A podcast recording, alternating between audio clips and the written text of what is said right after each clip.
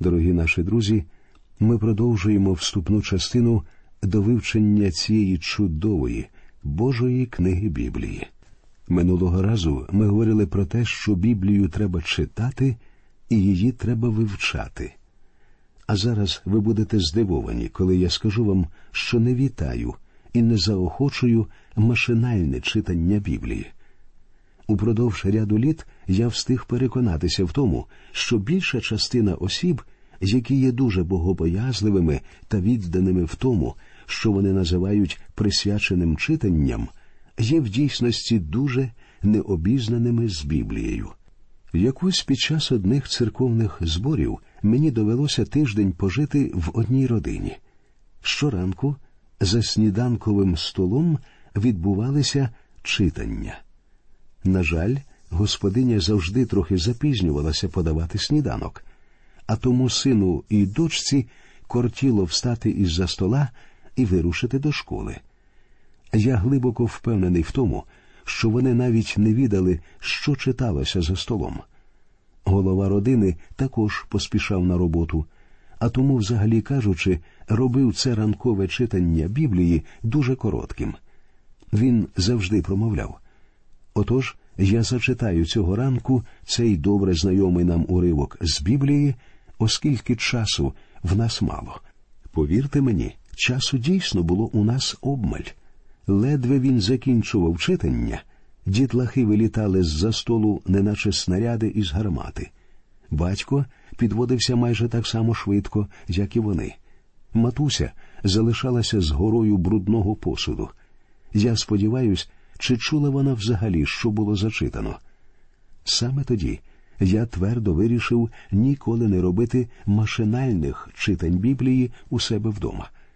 Що стосується членів моєї родини, я завжди заохочував та вітав самостійне читання Біблії.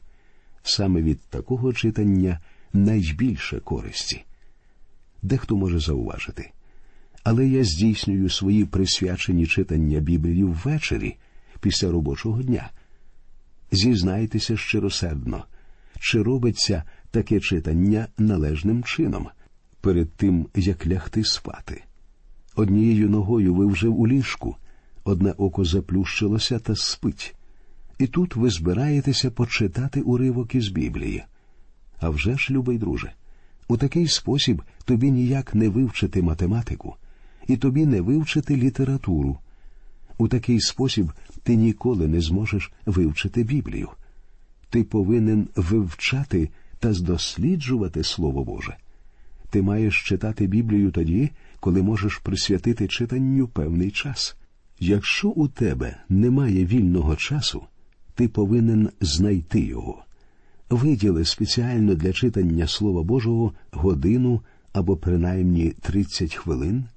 Але якщо ти живеш без режиму, як це роблю я, почитай Біблію з півгодини одного дня, наступного теж, якщо знайдеш час, а слідуючого дня присвяти читанню дві або три години, як тобі буде зручно.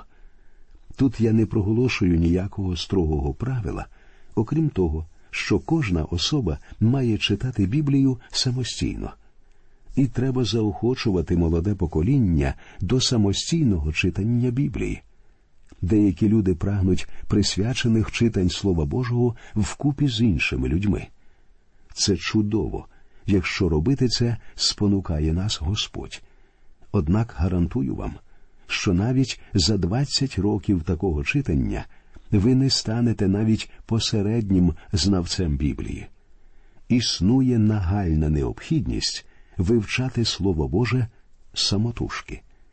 Визначного проповідника Джона Веслі називали людиною однієї книги. Чим він заслужив таке ймення? Тим, що він уставав щоранку о четвертій чи п'ятій годині читати Біблію, читати велику книгу п'ятьма різними мовами. Повірте мені, він завзято і ретельно вивчав Слово Боже. Ти і я теж повинні вивчати Слово. Ми повинні збагнути значення Біблії. Отож, ми підійшли до четвертої рекомендації над Біблією треба розмірковувати. Розмірковувати це те, чому навчав свій народ Всевишній Бог. Слово Боже мало постійно бути перед очима дітей Ізраїлю, аби вони мали можливість здійснювати розмірковування, мали можливість говорити з Богом. Читаємо в книзі повторення закону в шостому розділі. І будуть ці слова, що я сьогодні наказую, на серці твоїм, і пильно навчиш цього синів своїх, і будеш говорити про них, як сидітимеш удома, і як ходитимеш дорогою, і коли ти лежатимеш, і коли ти вставатимеш, і прив'яжи їх на ознаку на руку свою, і будуть вони пов'язкою між очима твоїми, і напишеш їх на бічних одвірках дому свого та на брамах своїх. А вже ж, яку чудову заяву виголошує тут Господь. Він наказав жителям Ізраїлю написати своє слово на бічних одвірках їхніх домів. Інакше кажучи, це мало бути неначе сучасне встановлення рекламних щитів. Сьогодні неможливо проїхати вулицями наших міст, не помітивши жодного рекламного щита. Рекламують все, що завгодно і повсюди. Особливо багато реклами тютюнових виробів та алкогольних напоїв. Звісно, тепер стає зрозуміло, чому люди палять цигарки та п'ють алкогольні напої. Вони весь час у них перед очима. Небесний Отець добре знає людську природу, людське єство. Він добре знає нас. Саме тому Бог наказав обраному народу записати своє слово там, де воно завжди буде у людей перед очима. Він указав такі місця на бічних одвірках їхніх домів, на брамах і на одежах. Вони мали говорити про Слово Боже, коли вони ходили. Вони мали говорити про нього, коли сідали. І вони мали говорити про Слово Боже надвечір, коли лягали спати. Бог наказав своєму народові розмірковувати над Його словом. Друзі, що в дійсності означає розмірковувати над Словом Божим? Стосовно цього знаходимо дуже цікаві слова в перших рядках першого псалма. Блажен муж, що за радою несправедливих не ходить, і не стоїть на дорозі грішних, і не сидить на сидінні злоріків, та в законі Господнім його насолода, і про закон його вдень та вночі він роздумує. Так корова пережовує свою жуйку. Придивіться до старої корови. Вона виходить на пасовище вранці і пасеться на свіжій траві, вкритій краплями роси. Потім, коли зійде сонце і стане спекотно, стара корова лягає або стоїть у затінку під деревом. Придивіться до неї, вона щось жує. Що може жувати корова упродовж тривалого часу, лежачи на витоптаній землі? Розмірковуєте ви. Вона лежатиме і жуватиме упродовж кількох годин. Друже мій, ця корова перебуває в стані розжовування. Вона переганяє ту траву, яку з'їла на пасовищі вранці, з однієї камери шлунка до іншої. Дійсно, зоологи свідчать, що корови мають двокамерний шлунок. В процесі цього вона дуже добре пережовує те, що з'їла раніше. Друзі мої, нам треба навчитися таке робити з нашими думками та міркуваннями. Ми повинні взяти Слово Боже, прочитати його, тримати його у такому місці, де б нам було зручно заглядати в нього, а потім розмірковувати над ним. Це і є розмірковування над Словом Божим. Друзі, зі мною часто траплялося таке. Готуючи проповідь, я вибираю належні рядки святого Писання та годинами нічого не роблю, а тільки читаю і перечитую їх знову та знову.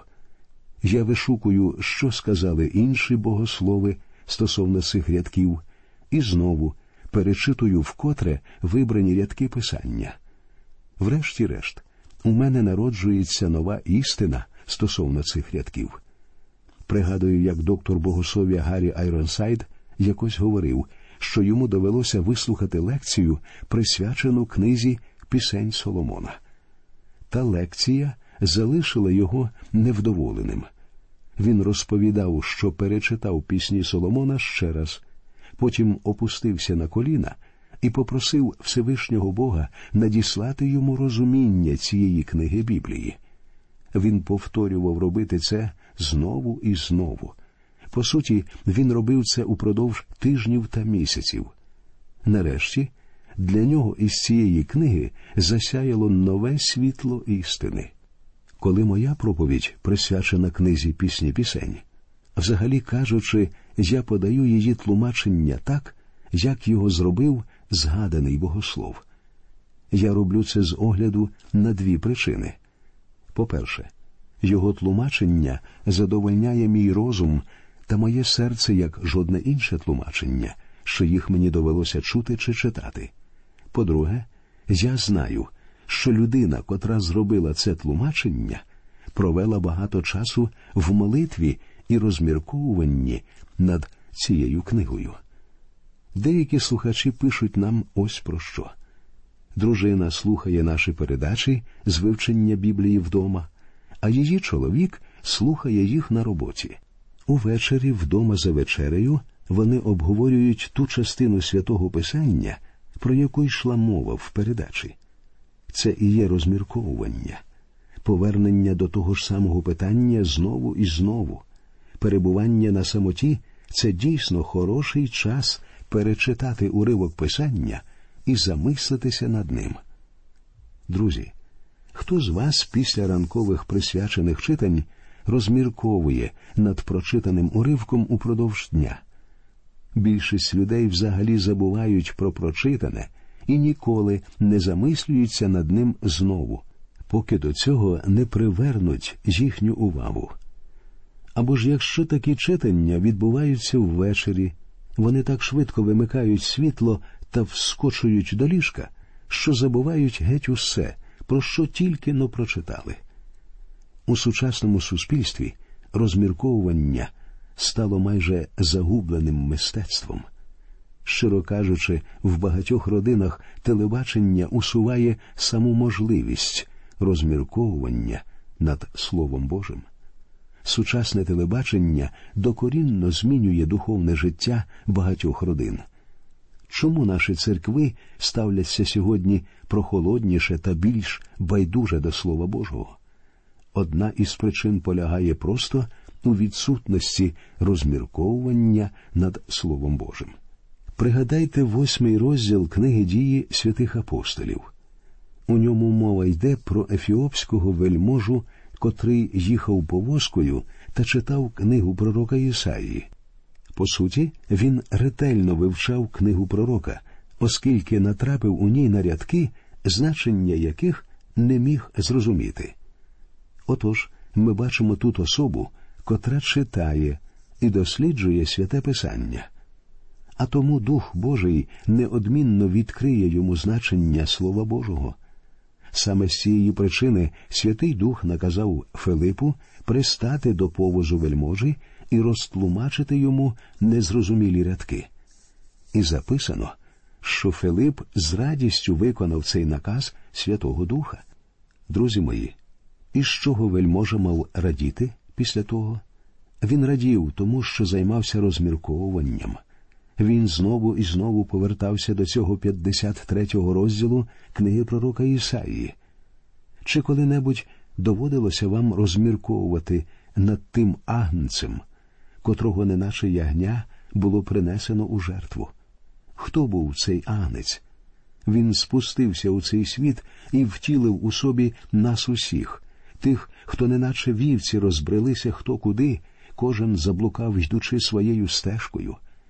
І всесвітній творець поклав на нього всі наші гріхи. Як часто ми розмірковуємо над цими речами, мій друже?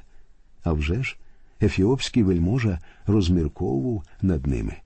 Завжди існувало багато домислів стосовно того, що він зробив після пояснень Филипа. Традиційно вважають, що ефіопський вельможа таки повернувся до рідного краю та заснував там церкву у місті Коптик. Можливо, так воно і було. Достеменно нам це невідомо. Як би там не було, після зустрічі з Филипом читаємо, він їхав, радіючи шляхом своїм. А з цього нам видно, що ефіопський вельможа розмірковував над Словом Божим.